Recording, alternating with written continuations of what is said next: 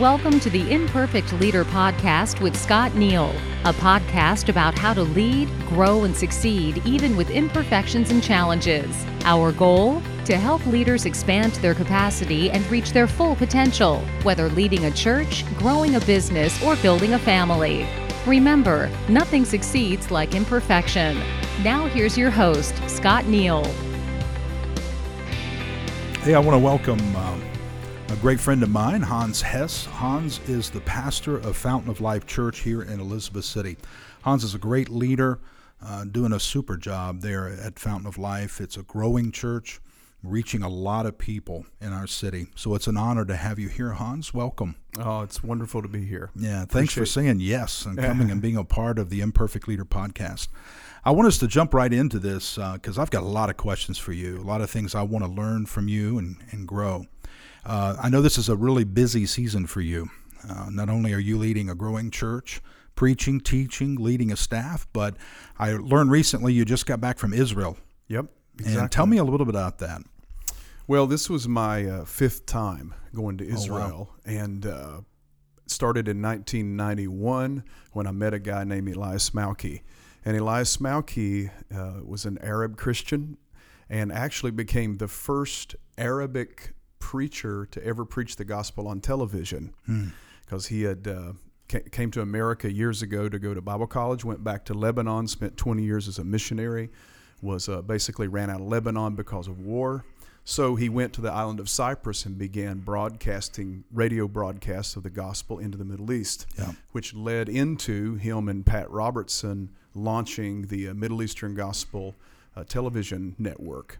And so he kind of did like a 700 Club scenario, but completely in Arabic. Wow. And uh, so I got to know this guy when I graduated college in 1991 yeah. and went to Israel with him for the first time. And it became a, uh, a long term relationship. He was a real mentor to me. Came back into my life uh, when I was planning a church, and then I had him here in Elizabeth City. And uh, so we would go minister to pastors from the Arab world on the island of Cyprus, minister to pastors in the West Bank, and uh, and he would include a tour of Israel with it. So, yeah. well, anyhow, he passed away last year, hmm. and so uh, my wife and I thought, hey, we're going to pick up this mantle and we're going to we're going to lead a trip and, and you know take whoever wants to go with us and uh, see what happens. Well, it turned out to be the greatest one ever. Wow! And uh, we led 59 people through 10 days in Israel, and it was just it was just wonderful. That's great. I've never had an opportunity to go to Israel. I've always wanted to go. So, what are some of the things that you just look forward to every time you go? You got to go see this. You you have to go by. What What are a few things? Yeah, well, obviously, you know, when you're seated somewhere or you're standing somewhere reading a scripture where the scripture actually took place, I mean, there's mm-hmm. nothing that yeah. replaces that. I had someone explain to me it's almost like um, reading the Bible in black and white and then you go to Israel and it's like color. Absolutely, it just comes to life. Absolutely. I'm sure that helps a lot in your speaking, teaching. Yeah, it does. I, it several places, numerous places that happened. Uh, one, for example, in the desert.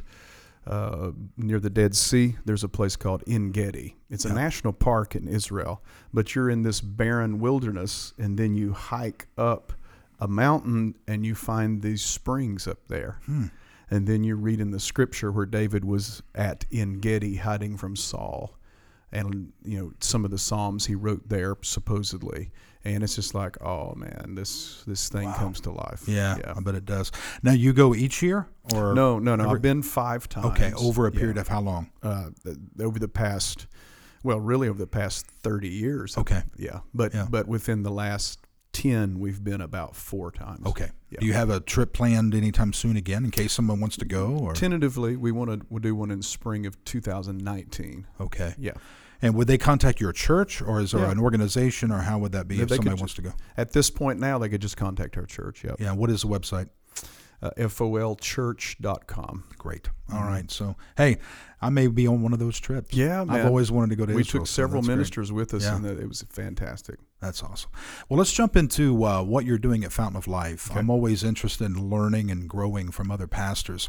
Uh, you've been at Fountain of Life now for eight years, Yes. and it is a much different church. Now, I've obviously not on staff or know the intricacies of your church, but just from watching on the outside, it seems to be a much different church than it was even eight years ago. Right. Um, what were some of the hurdles you faced when you first got there and took a look at it and said, okay, we need to grow, we need to reach people? So, what were some of the things you saw, some obstacles in your path? Um, I think in uh, a little bit of backfill here Sure. to understand where we were coming from. My wife and I had traveled as evangelists when we first got into ministry. Worked with a full time evangelist, worked in an evangelistic organization out of Tennessee. So that evangelistic DNA was in our blood. Then uh, I pastored a an established church for five years in Chesapeake, Virginia, and it had great growth and great things happened. But then, then we moved to Washington D.C., and I spent nine years planting a church in the uh, suburbs of Washington D.C., Loudoun County, Virginia, the wealthiest county in the United States, fastest growing county at that time, and uh, completely cosmopolitan, multi ethnic environment. And uh, So, a lot like Elizabeth City. Exactly.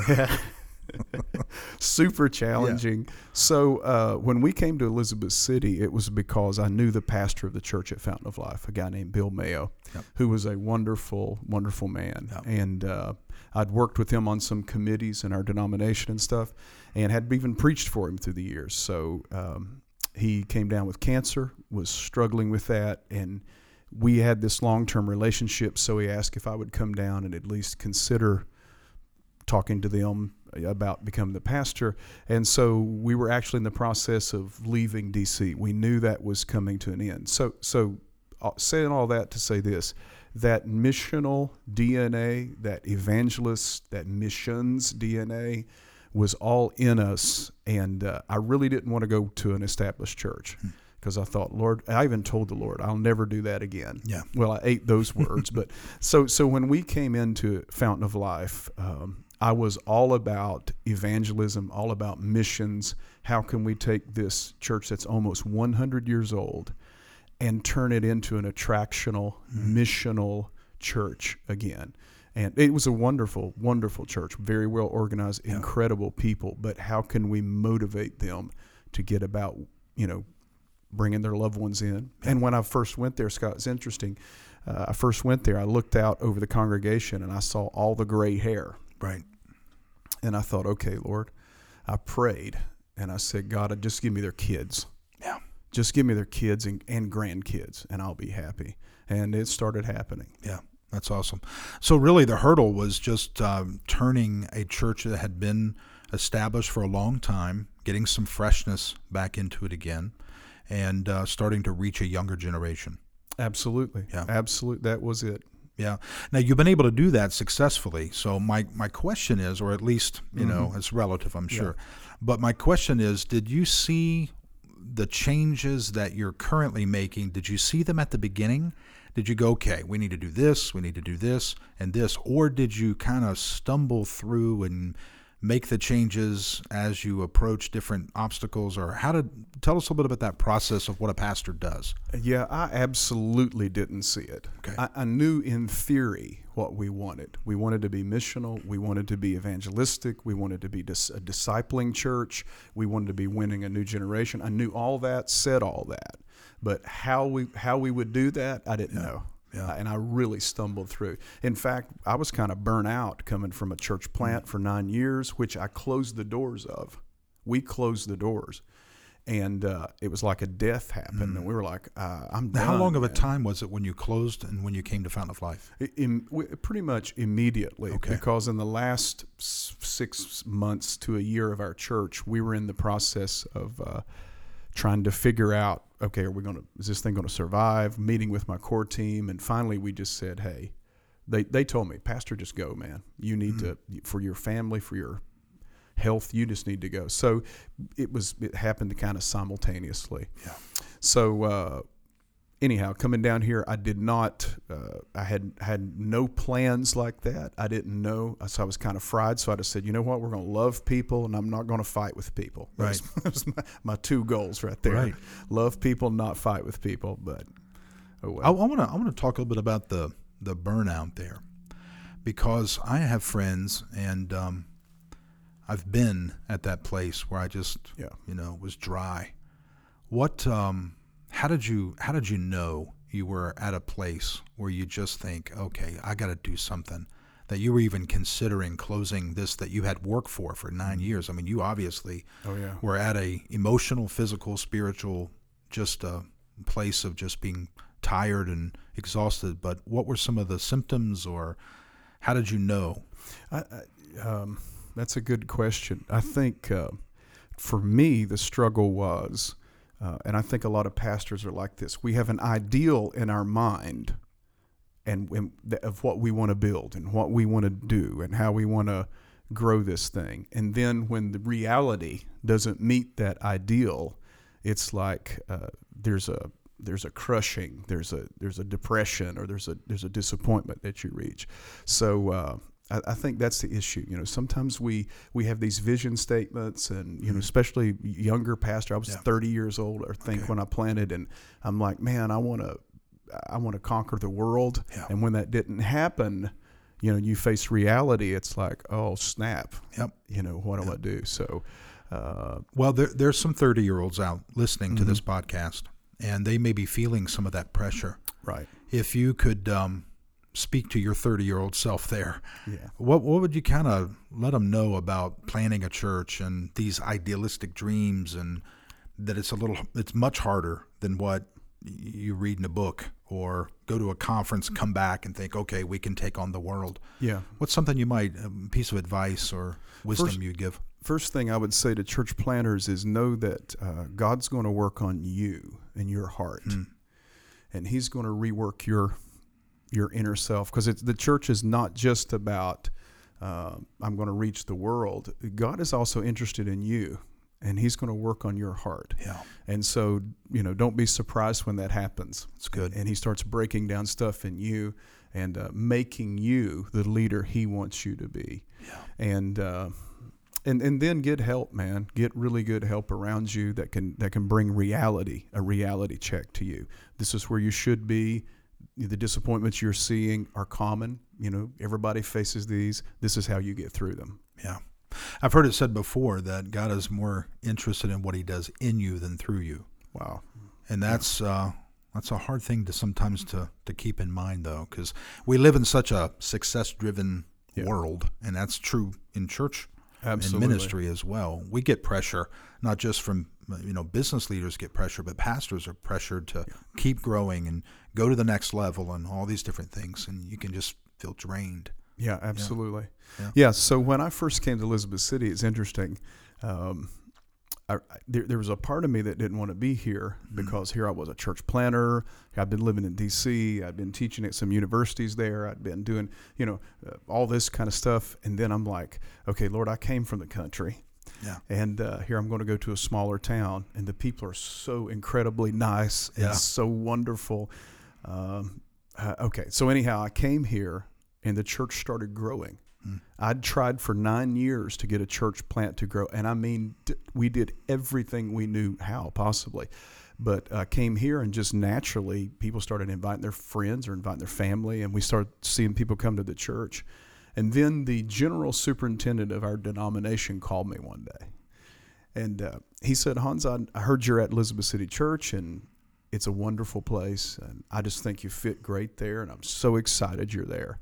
And I responded and I said, Yeah, it's interesting because I, I didn't necessarily want to come here at first, but uh, it's amazing what has happened since we came here because I had this vision in DC, Yeah. we're going to do this. And now it's like I left all of that. And he said, You know, Hans, isn't it interesting what God will do through you when you get your ego out of the way? Hmm. And I thought, Oh, man. Yeah. Uh, Sometimes I think a lot of our vision stuff is ego driven. Yeah. And it's, um, you know, so, so anyhow, coming here, it kind of cleansed that, so Yeah. to speak.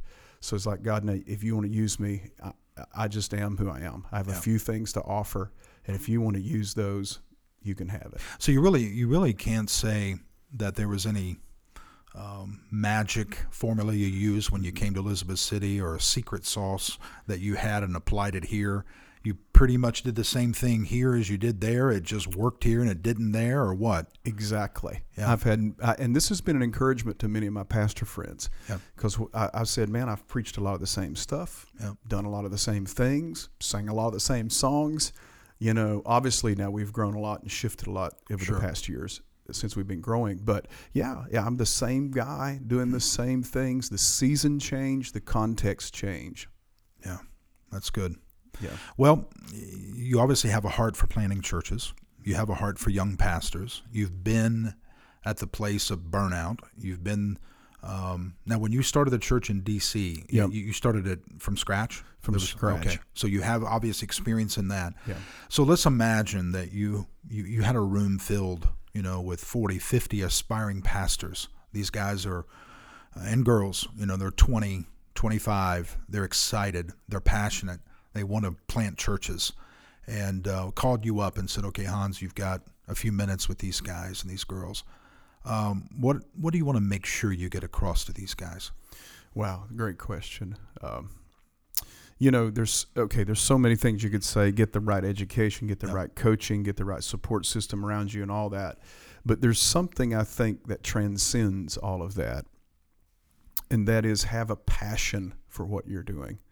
Years ago, I went to a uh, church growth seminar when I was a very young pastor, and there was a guy named Thom Rainer there. Yeah. I never heard of Thom Rainer. This I'm talking 20 years ago, Wow. and uh, I forgot even the subject of this church growth seminar. But there was another guy with Tom named Glenn Wagner, and Glenn Wagner had been a uh, popular speaker on the Promise Keeper circuit back in the day, and was pastoring a large church in Charlotte, North Carolina. And he was introduced like this: Here's Glenn Wagner, change agent. And Glenn Wagner has never pastored a church under 100 years old, and he's turned every one of them around. So, okay, so Glenn Wagner gets up to the podium, and he says, "Man, I've been introduced as a change agent so many times. So I actually went and researched what is a change agent and looked at the characteristics of a change agent. And he said, I realized I didn't have one of them. I didn't possess one of these. But he says, I did possess something that was greater than all those, and that is passion. I had a passion for what I was doing, and it kept me in the game, and it forced me to learn and forced me to grow. So, you know, um, if you have a passion for the Lord and passion for the calling that's on your life, uh, keep that is it. That's the that's the sauce, man. Yeah. That's the secret sauce that keeps you going through the difficulties and through the ups and downs. Yeah, and remaining teachable. You obviously was you, you just when you sit there and tell me about this guy you met and this conference you went to and you read this, you obviously were a person and and are still a Yeah. person who's gleaning and you know and and learning and reading and listening to podcasts or whatever you can do just to remain teachable. Yeah, absolutely. Uh, having a teachable spirit is the key. Yeah. Wouldn't you say that we probably live in a day and age that um, change happens faster than probably ever has in church? Oh, absolutely. and things, society, and culture, and all those different things. Absolutely. I was talking with some guys recently. We were talking about how church has changed. You know, obviously in the past decade, but I'm telling you, in the past five years, three years, church has shifted, and even us in a smaller city like this, we see the same shifts and the same cultural trends. And so, uh, if you're not, if you're stuck, you know, back 30 years ago, 20, 10 years ago, you know, you're not going to be effective. So you have to remain teachable. We were talking before the podcast uh, just a little bit about how some um, pastors seem content, maybe with you know the amount of people they have, um, their current structure. Um, how would you motivate some of those guys, or, or you know, do you, do you do you you have an opportunity to coach some some people, some younger pastors? I assume. That is beginning. Okay, good. We matter of fact, in a, I think a couple weeks from now, we have a young pastor coming up from South Carolina who just wants some Excellent. help. I have another pastor coming from uh, South Carolina as well, just wants to spend a weekend with us. We're starting to see this kind of thing more and more. And I've been used in missions a lot, Okay. going overseas and speaking to mission leaders of nations. And it's interesting because uh, I'm always looking for what growth trends or, or what principles work transculturally, you know. Yeah. Not just American church, but Right. what works globally. So, uh, and, and they're facing. A, so, I went to this big missions conference in Turkey two years ago and spoke to global leaders, and I was like, okay, I gotta, I gotta be a, the, the missions guy, and I have to be all this, and and then when it, time came for question and answer, it was interesting. These pastors were asking me, hey, how do you organize small groups? Hey, how do you follow up visitors? I was like, wait, wait, wait. These are American questions, but they were facing the same exact things, you know. Right. So, yeah, Yeah, so you, learning some of those uh, principles of church growth and reaching people that apply no matter where you are and around the world. yeah, exactly, exactly. Getting those across. Great. Well, what is what is a here's here's a question. What is your at current? What is your most pressing leadership issue? Where are you finding yourself reading, pushing yourself, asking questions, learning from others? What's kind of on the horizon or right right around you? Well, we feel right now at our church that our staff is uh, completely in a reinventing, uh, a reinventing period right now. We're trying to figure out what is the next step, okay? Because we had some success in reaching people, but then it was like, okay, we came to the end of that. And it's like, okay, Lord, how now do I reach the next generation? And this is the real question Yeah.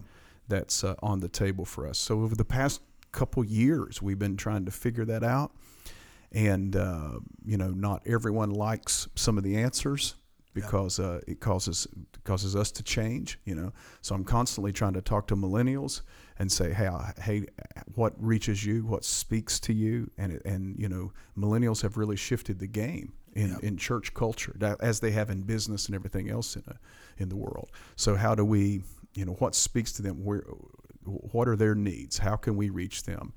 And uh, and church has shifted. It's not just you know we were talking before the podcast about just let's just do three or four mediocre things a week. Yeah. No, now man, it, it's it's amped up to where we're we're tr- trying to run on all cylinders on Sunday morning, and then to come back and reproduce that two or three times a week. It just isn't happening. So, and millennials, that isn't even speaking to them. That's right. So, what? How do we speak to them, and how do we reach them?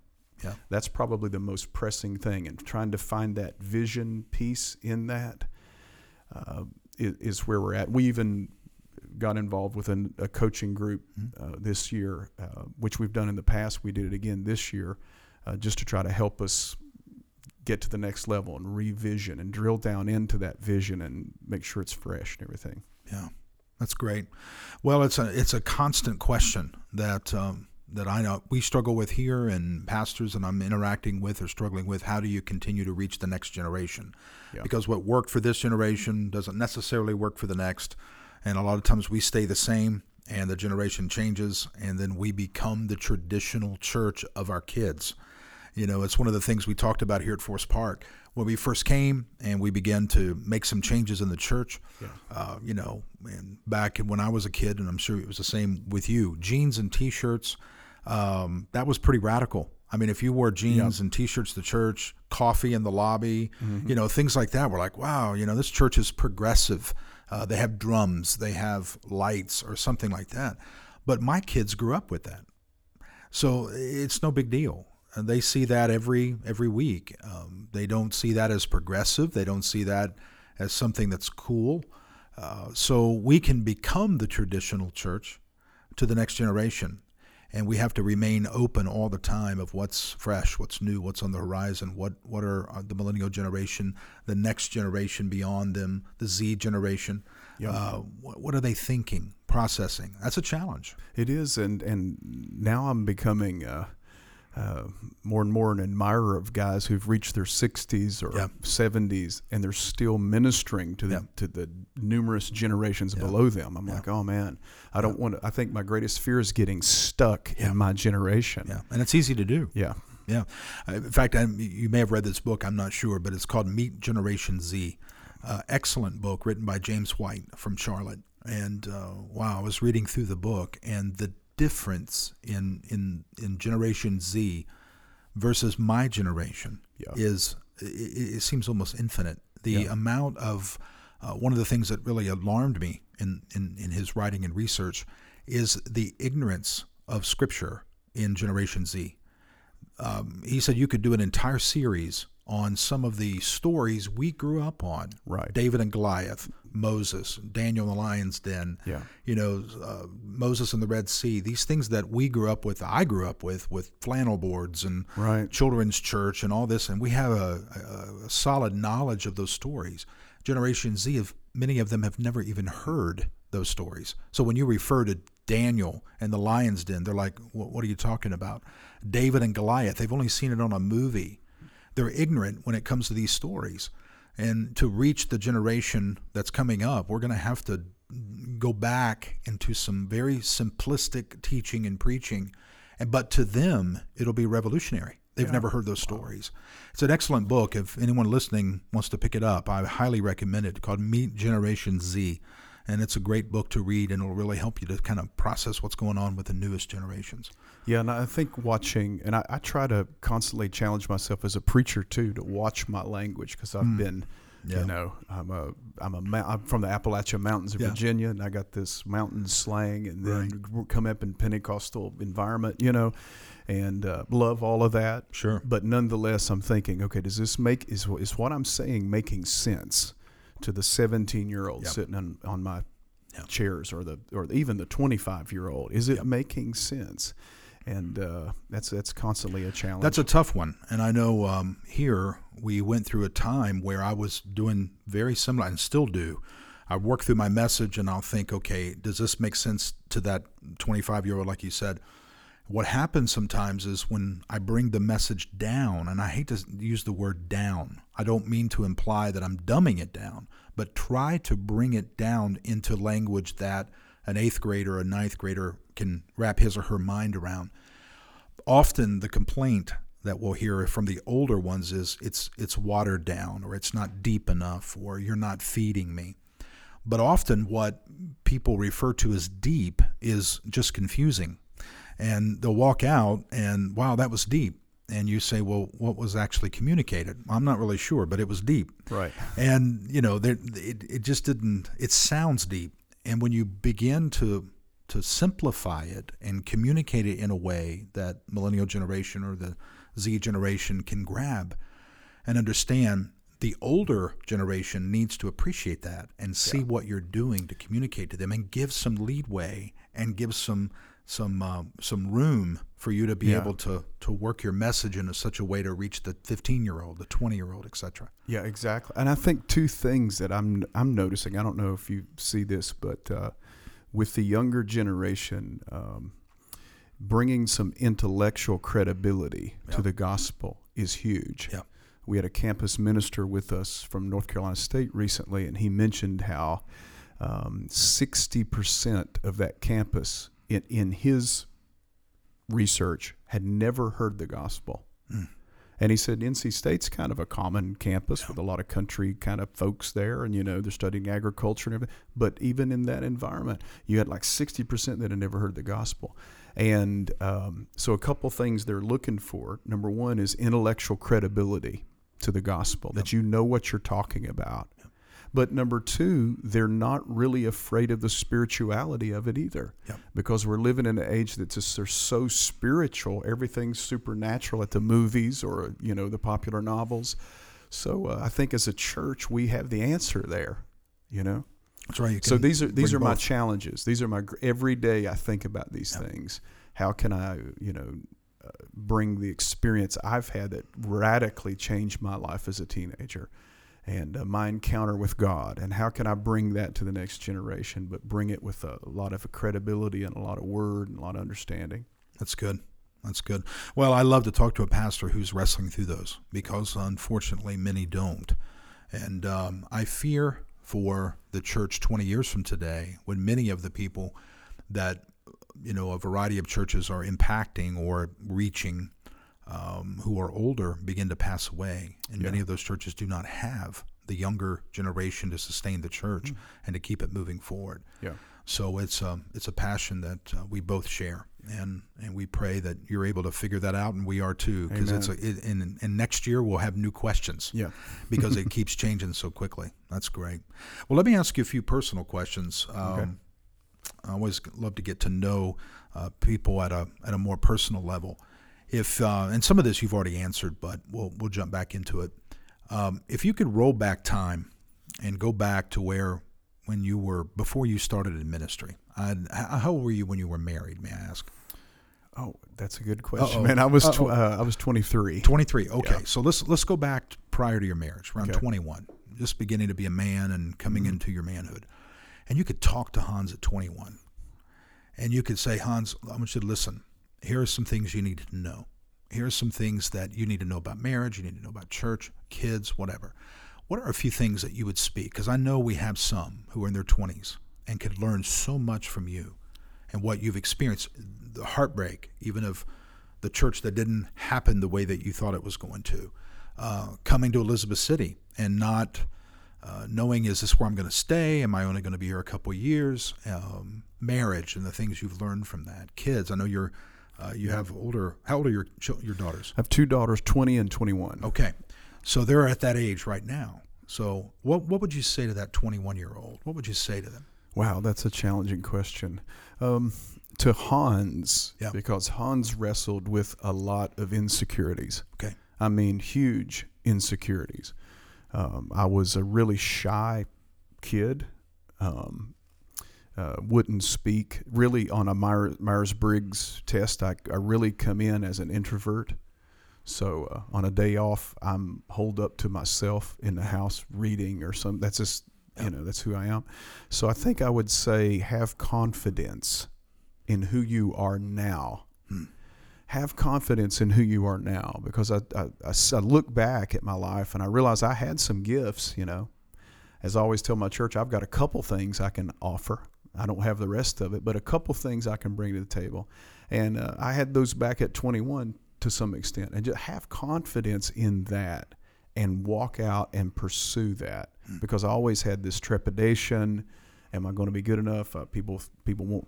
What will people think of me? And this fear of the, you know, the the ideas of others, the words of others. Just get over that, man, and just have confidence in who you are would be one huge thing. And and pursue what's in your heart. You know, which I did. I, uh, you know, my family kind of uh, had kind of trained me to go one way in life, and then I got radically saved at the age of 16, and it turned. The, I was the first one in my family to become a Christian.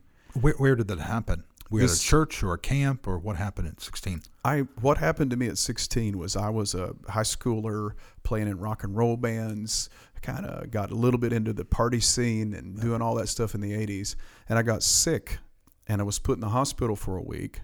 While I'm in the hospital, literally, Scott, I'm telling you, I heard a voice speak to me, not audibly or anything, but just an internal witness Yep. spoke to me, and uh, after that, I started praying and started reading my Bible at home. My parents had a Bible. I went and got it off the nightstand and started reading it at home, and just didn't. No one witnessed to me. Never watched a preacher on TV, you know, that converted me, Yep. or never, you know, listened to a, a gospel, mu- really music besides what my mom maybe played a little bit. That was it, man. It was just like it was a supernatural thing. And then I started going to church in my hometown. Uh, with actually, the pastor was my cousin. Well, you know, I wasn't very close to him. We knew he pastored, thought he was kind of strange, but here's Yeah. this.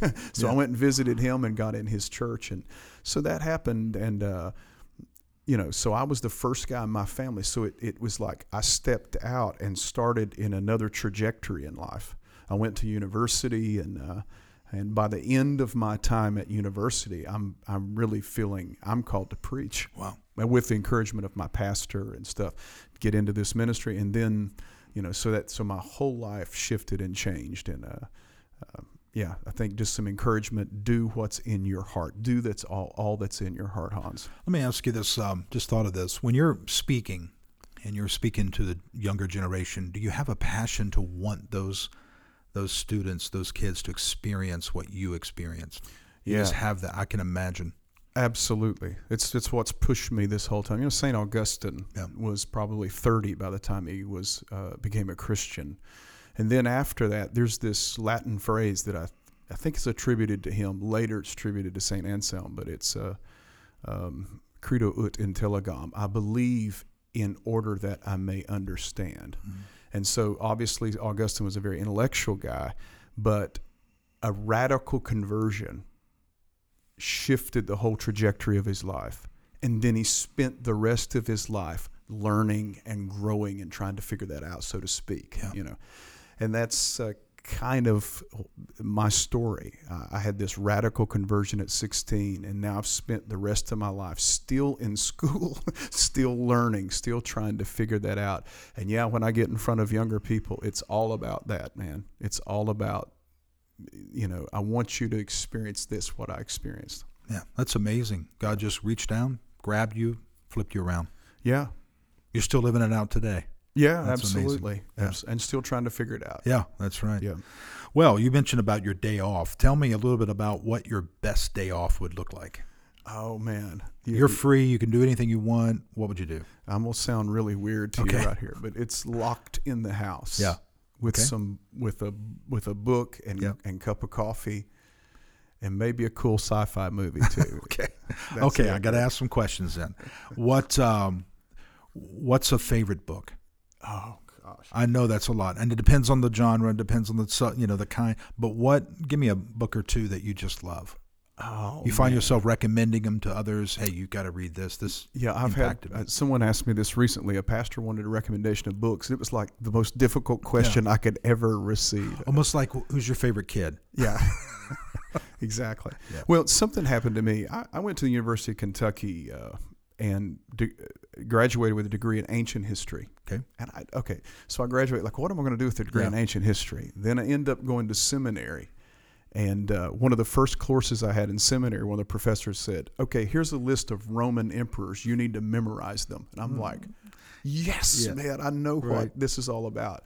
So graduated from seminary. Later on, while I was in the D.C. area, I got involved in working on PhD studies in ancient Greek theology. So I discovered the ancient fathers. Hmm and because I dabbled in them and heard of them, read pieces or parts, but then I really got into the ancient fathers, and it really, uh, it was just so cool to me, man. So this morning I'm reading a book by Tom Weinandy, who's a Catholic scholar about, uh, you know, the person of Jesus in the Arian controversy and in the Nicene faith and all that. So a, a book along those lines, let's say a Robert Wilken, Yep. you know, something by Robert Wilken or. Uh, um, you know something along those lines I would love. So your your best day off would be to sit there and just dive in and think and and meditate on some very deep uh, Christian history and roots of the church and the fathers and Yeah, a cup yeah, of coffee and just yeah. enjoy and, and I like some of the some of the modern, more philosophical like Yep. thinkers too. I really like a, a, a C.S. Lewis or a uh, even a Chuck Colson in the Oh, yeah. day who was addressing like political issues, but brought some history and philosophy behind him. So how now shall we live? Um, it- that you know, beautiful stuff. Yeah, his book, The Body. I love that. Wonderful. You read that years ago, and uh, so I have it in my office, and it's just one of those books that means a lot to me. As I read it, and it impacted me greatly. Well, that's awesome. Here, here's a great question. Uh, I think it's great. Obviously, I'm asking it. What is true about you? But a lot of times, uh, a lot of people would have a hard time believing it. Oh wow. Um, maybe that I lack confidence. Okay. uh, every time I speak. Um, I still I'm in very involved in music. We I've been playing guitar since I've been ten. My Yeah. wife's a tremendous musician, so we still dabble in it. Mhm. And a lot of times people ask, "Would you sing a song or something?" And man, I feel like, oh my word, um, you know. I, and people might be surprised about that, but I I think they would be. I think a lot of um, people assume that you know anytime a pastor stands on a stage and brings a message, well, he probably never struggles with stage fright or being in front of people or nervousness. I had someone ask me a while back, "Do you ever, do you ever feel nervous before you speak?" And I say, "Is there a time I don't feel nervous before I speak?" Right. You know. Okay, so you're more shy, more introverted than people would probably think. Yeah, I think so. I think so. I was with somebody the other day, and they said, "Well, that's you're in, you're an extrovert, obviously, Yeah. Hans." And you know, well, yeah. I thought, okay, you don't really know me. Yeah. Yeah. Uh, here, here's one. Uh, Since, since we're in the Christmas season, and I was working on a Christmas Eve message uh, recently, um, while you were growing up, what is one of your most fond memories of Christmas? Wow, that's great. Um, of course, I didn't grow up in church. Right. You know, by the time I had this conversion experience at 16, I'd only been to church twice in my life. So uh, nothing was associated with church to Christmas. But nonetheless, I had an amazing mom and dad. They were amazing. They raised us, and I have a brother, and we were just, it was just a great family. And so Christmas was always family, man. It was always family. And so we would have our little time together, and then we would always go to my dad's family, my grandparents on my dad's side.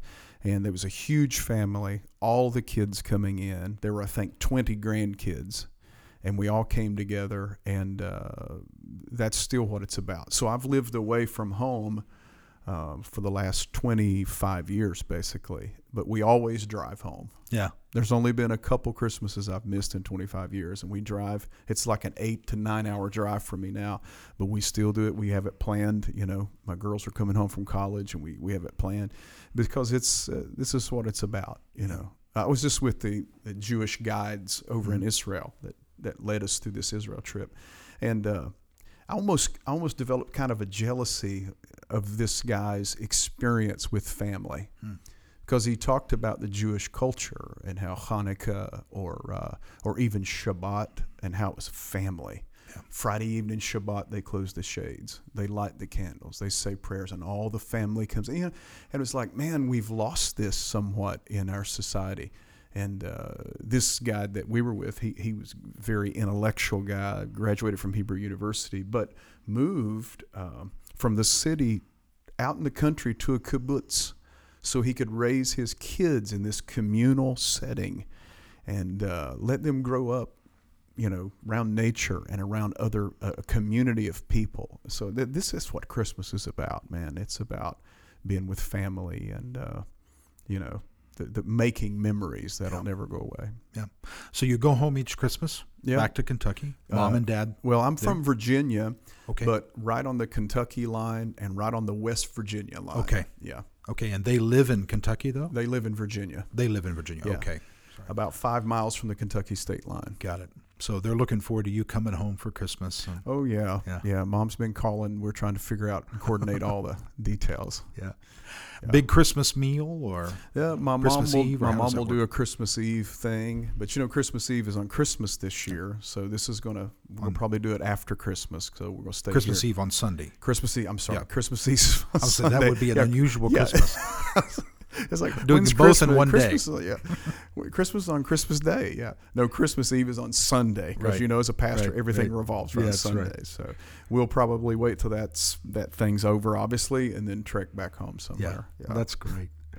All right, one more question for you. sure. Um, speaking of eating and a meal, if if you could have a meal with anyone, past or present, whether they are currently living or deceased, and you could sit down and just enjoy breaking bread with anyone, uh, who would it be and why?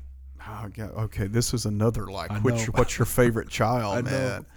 I'm going to throw out an obscure name. Okay. Wolfhart Pannenberg. Okay.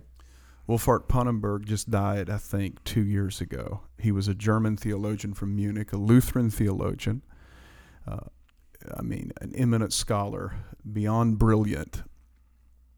But he kind of rescued um, European theology from from just falling off the ledge into existentialism. Okay, so you have guys like Rudolf Bultmann, uh, who were pretty amazing scholars themselves, but they were they, they their whole project was to demythologize the Bible. Let's take the miracle stories out and let's and let's just try to find the Jesus of faith. And what Pa- Pannenberg brought to that was, hey guys, okay, understand, but history is important too. History is important too. So it is actually important that Jesus rose from the dead and that there were witnesses of that. It's actually important. I preached last Sunday about how history, uh, Luke was about describing, uh, he- Luke was about anchoring the Christmas story into history. You know, as Tim Keller said, Luke didn't start off saying, once upon a time. Right. Or he didn't say, long, long ago in a galaxy far Right. away. You know, he said, in the reign of Caesar Augustus, there was a census. And he anchors this to history because history is important. And so Pannenberg helps rescue us, uh, rescue that whole venture. I that's maybe obscure, but it's just what No, first thing on my brain. And obviously a translator in between. Yeah, obviously. Well, he would probably speak great English, but I would be lost with the German. Yeah. Right. Hey, I went to Germany Yeah. in October. That's right. I year. saw a uh, picture of you because I think some of the um, some of our the uh, leaders in, within the Church of God, I think, Right. were there too, and Yeah, they obviously had, some PH leaders. Yeah, and Tim. like uh, Tim Hill. Tim Hill was there. Right, right. Yeah. Well, yeah, I just this it was a last minute thing and I had an opportunity. I'd never been to Germany, but we went to celebrate the 500th anniversary of the Protestant Reformation. What's considered the beginning of the Protestant Reformation. And I'm sure you had a wonderful time. I had an awesome time, man. Yeah. Wonderful. Wonderful. So I took my dad. Oh, Our last great. name's Hess. He named me Hans because of the whole German Yeah. thing. So our first time in Germany and it was a it was a great time, you know. Yeah. That's great. Well, listen, if there's some folks out who are listening to this and want to find out more about you, follow you, uh, ask you some questions, um, what's uh, what's the best way to get up with you? Well, you know our Just web- call the church or website or what? Yeah, our website is folchurch.com. Mm-hmm. And of course, I'm on Facebook, I'm on Instagram. Um, and yes, Email? What's your Uh, email? um, it, it would, uh, I can be emailed through the church. Okay, I they can find it on the website. Yeah, I have an I have an, uh, a secretary that the email is routed through at the church, which that's the best way to get hold of me. Right. Yeah. Great. Well, Hans, thank you. I enjoyed Hey Scott, this thank conversation. you, man, and God bless you guys Yeah. in what's happening here at Forest Park, Thank you. and that we're able to team together to Absolutely. to reach the gospel. That's right. Because we know Well- we, we've always, you know, I, I'm not really intimately familiar with you and your staff, but we've always felt at Fountain of Life, you guys were on one front and we're on another front, that's right. but we're all winning the same That's battle right. and Yeah. fighting the same battle. So, awesome. man, Well, thank you for coming in and being a part of this, and I'm hopeful that this will uh, cause some other people to get to know you a little bit better and check out uh, your church website and follow you guys on Facebook as well and see what God is doing through you and reaching the people because there's a lot of people in our community who still uh, do not follow Christ That's right. and they're not connected to a church and we can both continue to reach a lot of people Amen. and that's what we want to see happen so thank you Amen. No, thank you, sir. all right take care You've been listening to the Imperfect Leader podcast with Scott Neal. Join us next time as we continue learning what it means to be an imperfect leader. You don't have to be perfect to be an effective leader, but you do have to be teachable. Read great books, ask great questions, hang around great people, and you're on your way to becoming a great leader. Thank you for listening.